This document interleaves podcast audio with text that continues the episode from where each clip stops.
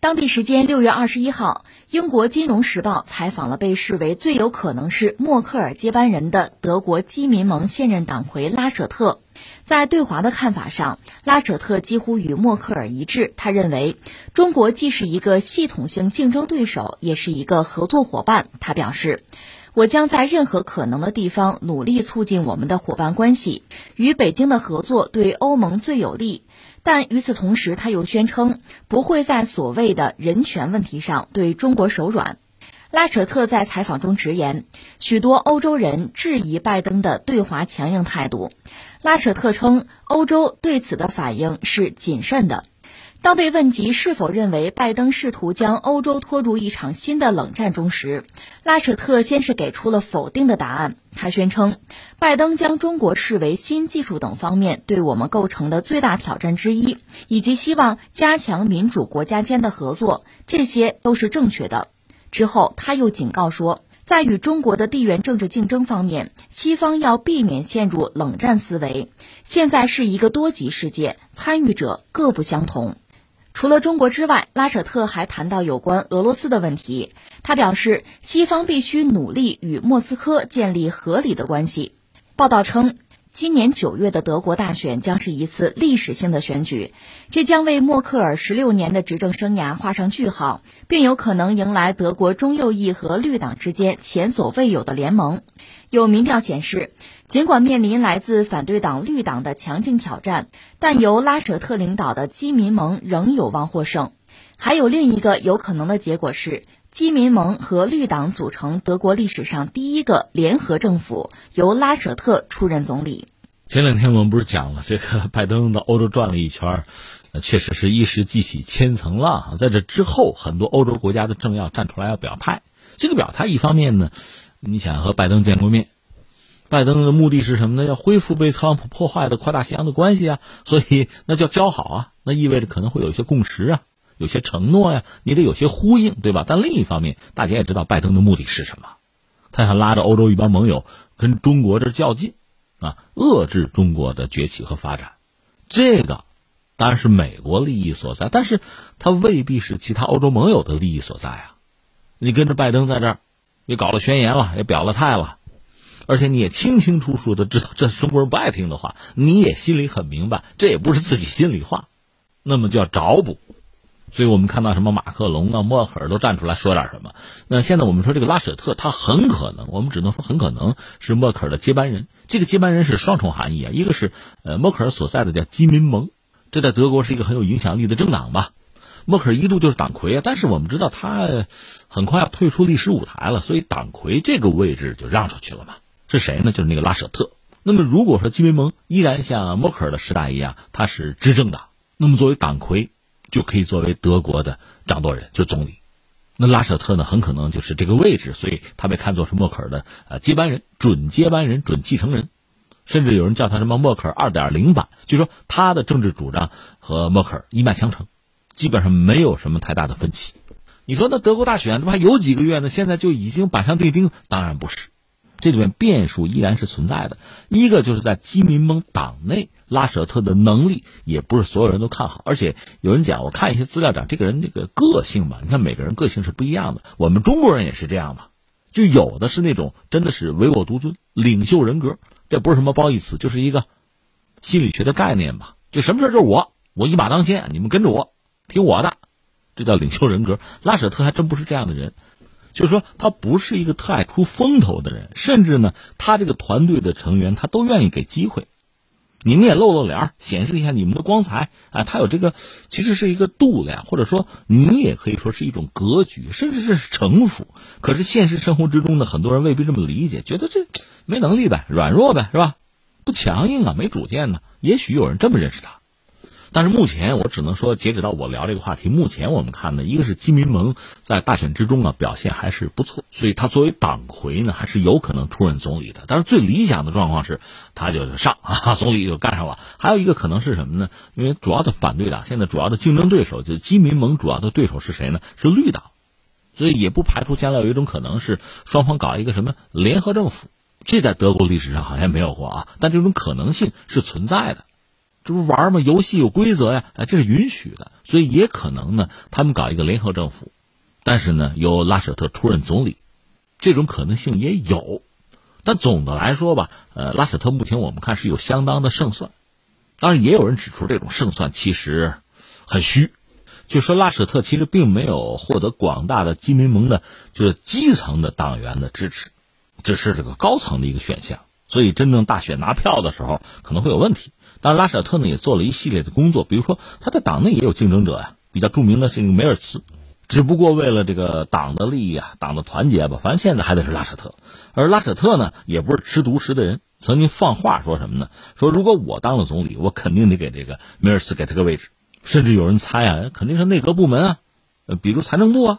反正是个重要的位置吧，当然我这么一说，你这么一听就是了，还早还早啊，啊，说早了没用，嗯，但不管怎么说，我们说拉舍特呢作为默克尔的接班人，目前我们看呢这个可能性是比较大的，甚至他就成为下一届的德国总理，这种可能性也不小。我们这么说啊，这是一个，呃，那目前我们说德国确实面临一个所谓后默克尔时代，默克尔是二零零五年十一月执掌德国，从那时候开始一直到今年吧。四届总理，干了十六年，而且这个整个任期之内吧，十二次访华。他在西方国家领导人之中，应该说是访华次数最多，呃，也可以说对中国最为了解的。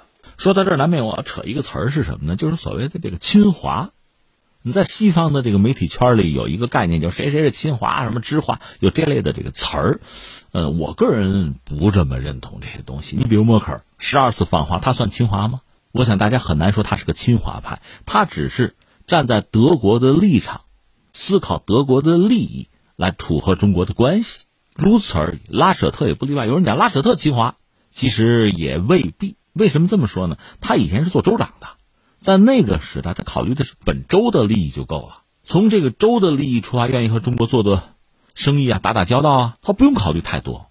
其实你看，美国、澳大利亚也是这样，有一些地方的领导人。出于本地经济社会发展的需要吧，就是局部利益吧，愿意和中国交好，大中国啊开放啊发展啊崛起的这个车，这可以理解。但是你位置变了，那可能你思考问题的方式就变了，这格局也就不一样了。你比如拉舍特，拉舍特是反对进华为的，所以有人说，你看他这侵华，也不一定。而且他现在还没有当上这个总理，当上之后可能也是另一番状况，也可能做出其他的选择，这都可能。所以你看，作为一个普通的中国人吧，从我们中国的角度来讲，我理解，我当然希望我们中国和这个世界上绝大多数国家都交朋友，都做生意，都有文化啊、人员啊各种各样的往来，多个朋友多条路嘛。是个中国人就知道这句话，但是我们也知道，我们这么考虑问题，对方可不一定，他们可能算计的更多，甚至在中美博弈的大背景下，怎么样左右逢源呀？怎么样利益最大化呀？怎么样多搞一个筹码，多捞一笔呀？这个并不让人觉得意外，只是我就觉得哈，一个政治人物有自己的底线很重要，有自己的根，有自己的头脑，能做出理性的判断就好了。亲不亲华，我觉得那是个相对的东西。所以我们翻回来说到默克尔，我个人理解，我觉得他谈不上叫亲华，但是呢，他出于德国的利益，从德国立场出发吧，他还是很看重中德之间的关系。他愿意维护这个关系，发展这个关系，这就够了。而拉舍特如果呢，作为默克尔二点零版，也能够按照默克尔这个路径继续往前推，那么对中国、德国两国的这个关系，甚至中欧关系就不是坏事。确切来讲，你看啊，一个是默克尔，那确实很快要退出历史舞台，但是啊，西方人愿意这么干，马上给总结一个默克尔主义哈，就说他人是下野了，退出历史舞台了，但是他的思想，他处理很多问题的这个方式啊。思考问题的逻辑，包括他本人的影响力，不可能马上就消失的，不会立即就结束的。他本身也是欧洲的领袖，在基民盟里呢，他也有就比较高的威望吧。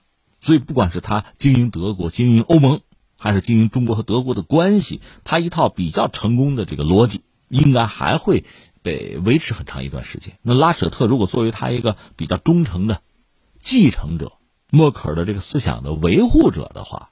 那么中德关系应该也还会比较稳定，你说那不对吧？刚才不是说还有一个绿党吗？绿党也可能也进入核心的这个德国的权力圈，那是可能的。呃，说到绿党，我觉得两面看吧。一方面，绿党本身从政治理念上和中国肯定是有冲突的，但另一方面，绿党从根儿上讲还是讲环保，还是讲生态。所以一方面呢，在德国，在欧洲，就绿党的理念还是被公众认同，支持率也在这个逐渐的飙升。所以在未来的一个时间段，就绿党本身啊，确实具备赢得大选，或者说进入这个联合政府这种可能性都是存在的。问题是在环境问题上，在全世界范围内，中国是一个非常积极推进的角色呀。你想，二零三零这个碳达峰，二零六零碳中和，我们提的比较早的。而且中国是一个发展中国家，我们承担很大的压力要完成这个承诺，这个是应该得到整个世界的尊重，应该是被推崇作为榜样的。而且欧洲领袖基本上都承认，在这个气候变化的议题，什么呃生物多样性啊、环境保护，就这些议题上，没有中国的合作是根本不可想象的。所以绿党在这些问题上寻求和中国的合作，恐怕也是必然，他没得选啊。所以总而言之呢，在后默克尔时代。在我们可预见的一段时间内，哈，中德的关系维持目前的状况，比较稳定的状况还是可期的。而拉舍特这番表述，其实再一次印证了我们这个判断：一个是中德之间的关系其实还是很密切的，就在很多问题上，双方实际上是有共同话语的。你比如一个，大家都是反对单极世界的，强调一个多样性、多元化的世界的。环境问题我们就不用说了。另外，中国和德国之间的贸易。这对德国人来讲是至关重要的。那我们再扩大一下视角的话，你会发现和欧洲其实都是这个样子。那中德之间有没有矛盾？当然有，这里面可能涉及到意识形态。另外，德国的一些政客跟着美国跑，对中国做一些道听途说的、莫须有事的这种指责，这种杂音其实一直是存在的。但总的来说，默克尔执政这十六年，你会发现中德的关系基本上是沿着一个比较正常的、正确的轨道在往前走。并没有彻底跑偏，所以我们可以看到德国一些政客，默克尔也好，包括这个拉舍特也好，指责和攻击中国这个东西吧。一个呢，我们承认他们会有他们的局限性，就他们确实这样看问题，根深蒂固。还有一个是什么呢？就是迎合美国嘛，迎合美国，而且是一种口惠而实不至的迎合，就费点唾沫而已嘛。美国听着舒服就是了，但是到实际的利益上，你让德国人做出重大的牺牲，这是没办法想象的。因为补不回来，如果和中国的生意彻底不做了，印度能够代替中国的位置那也好，或者说美国能够给报销给补偿也行。你会发现，所有这些可能性都是不存在的。当然话可以说的圆满，比如拉舍特说的两面说，甚至像北溪二号，一方面强调和俄罗斯合作，另一方面对俄罗斯也要恶语相加，把自己放在一个绝对正面、没有错误的位置上，这个不难理解。他面对大选，他需要选票嘛。